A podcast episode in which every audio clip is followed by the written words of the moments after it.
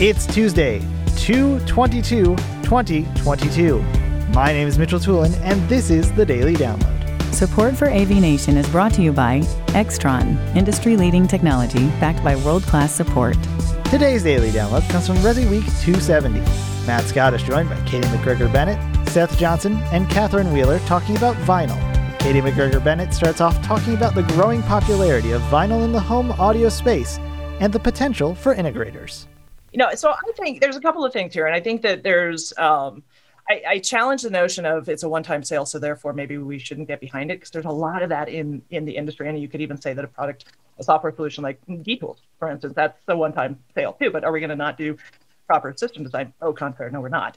Um, you know, I think it's it, it just comes down to, to that that central line of meeting your customer where they are.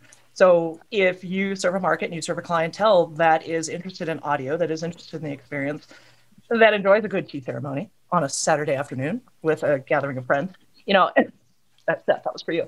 Um, you know, I think that there's you, you need to you need to meet your customer where where they are, but be true to your brand.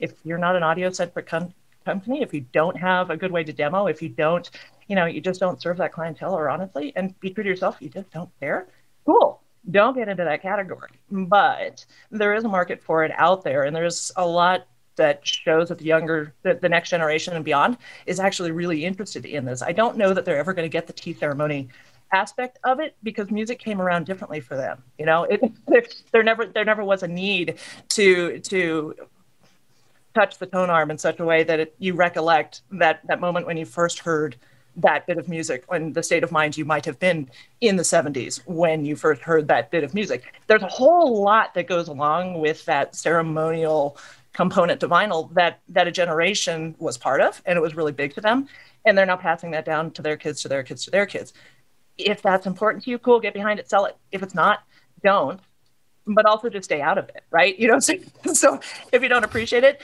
don't, don't ruin it for others. You know, it's, but you know, I think it's it's just that it's it's that thing. Just don't. I think just don't shy away from it because it might be perceived as a one-time sale.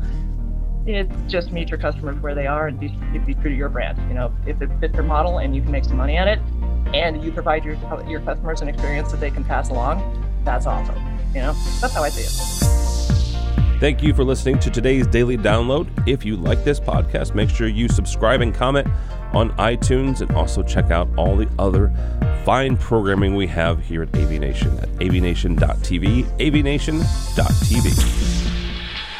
The network for the AV industry. What are you listening to? This. This is AV. This? This. This is, is AV, AV Nation. Nation. This is AV Nation.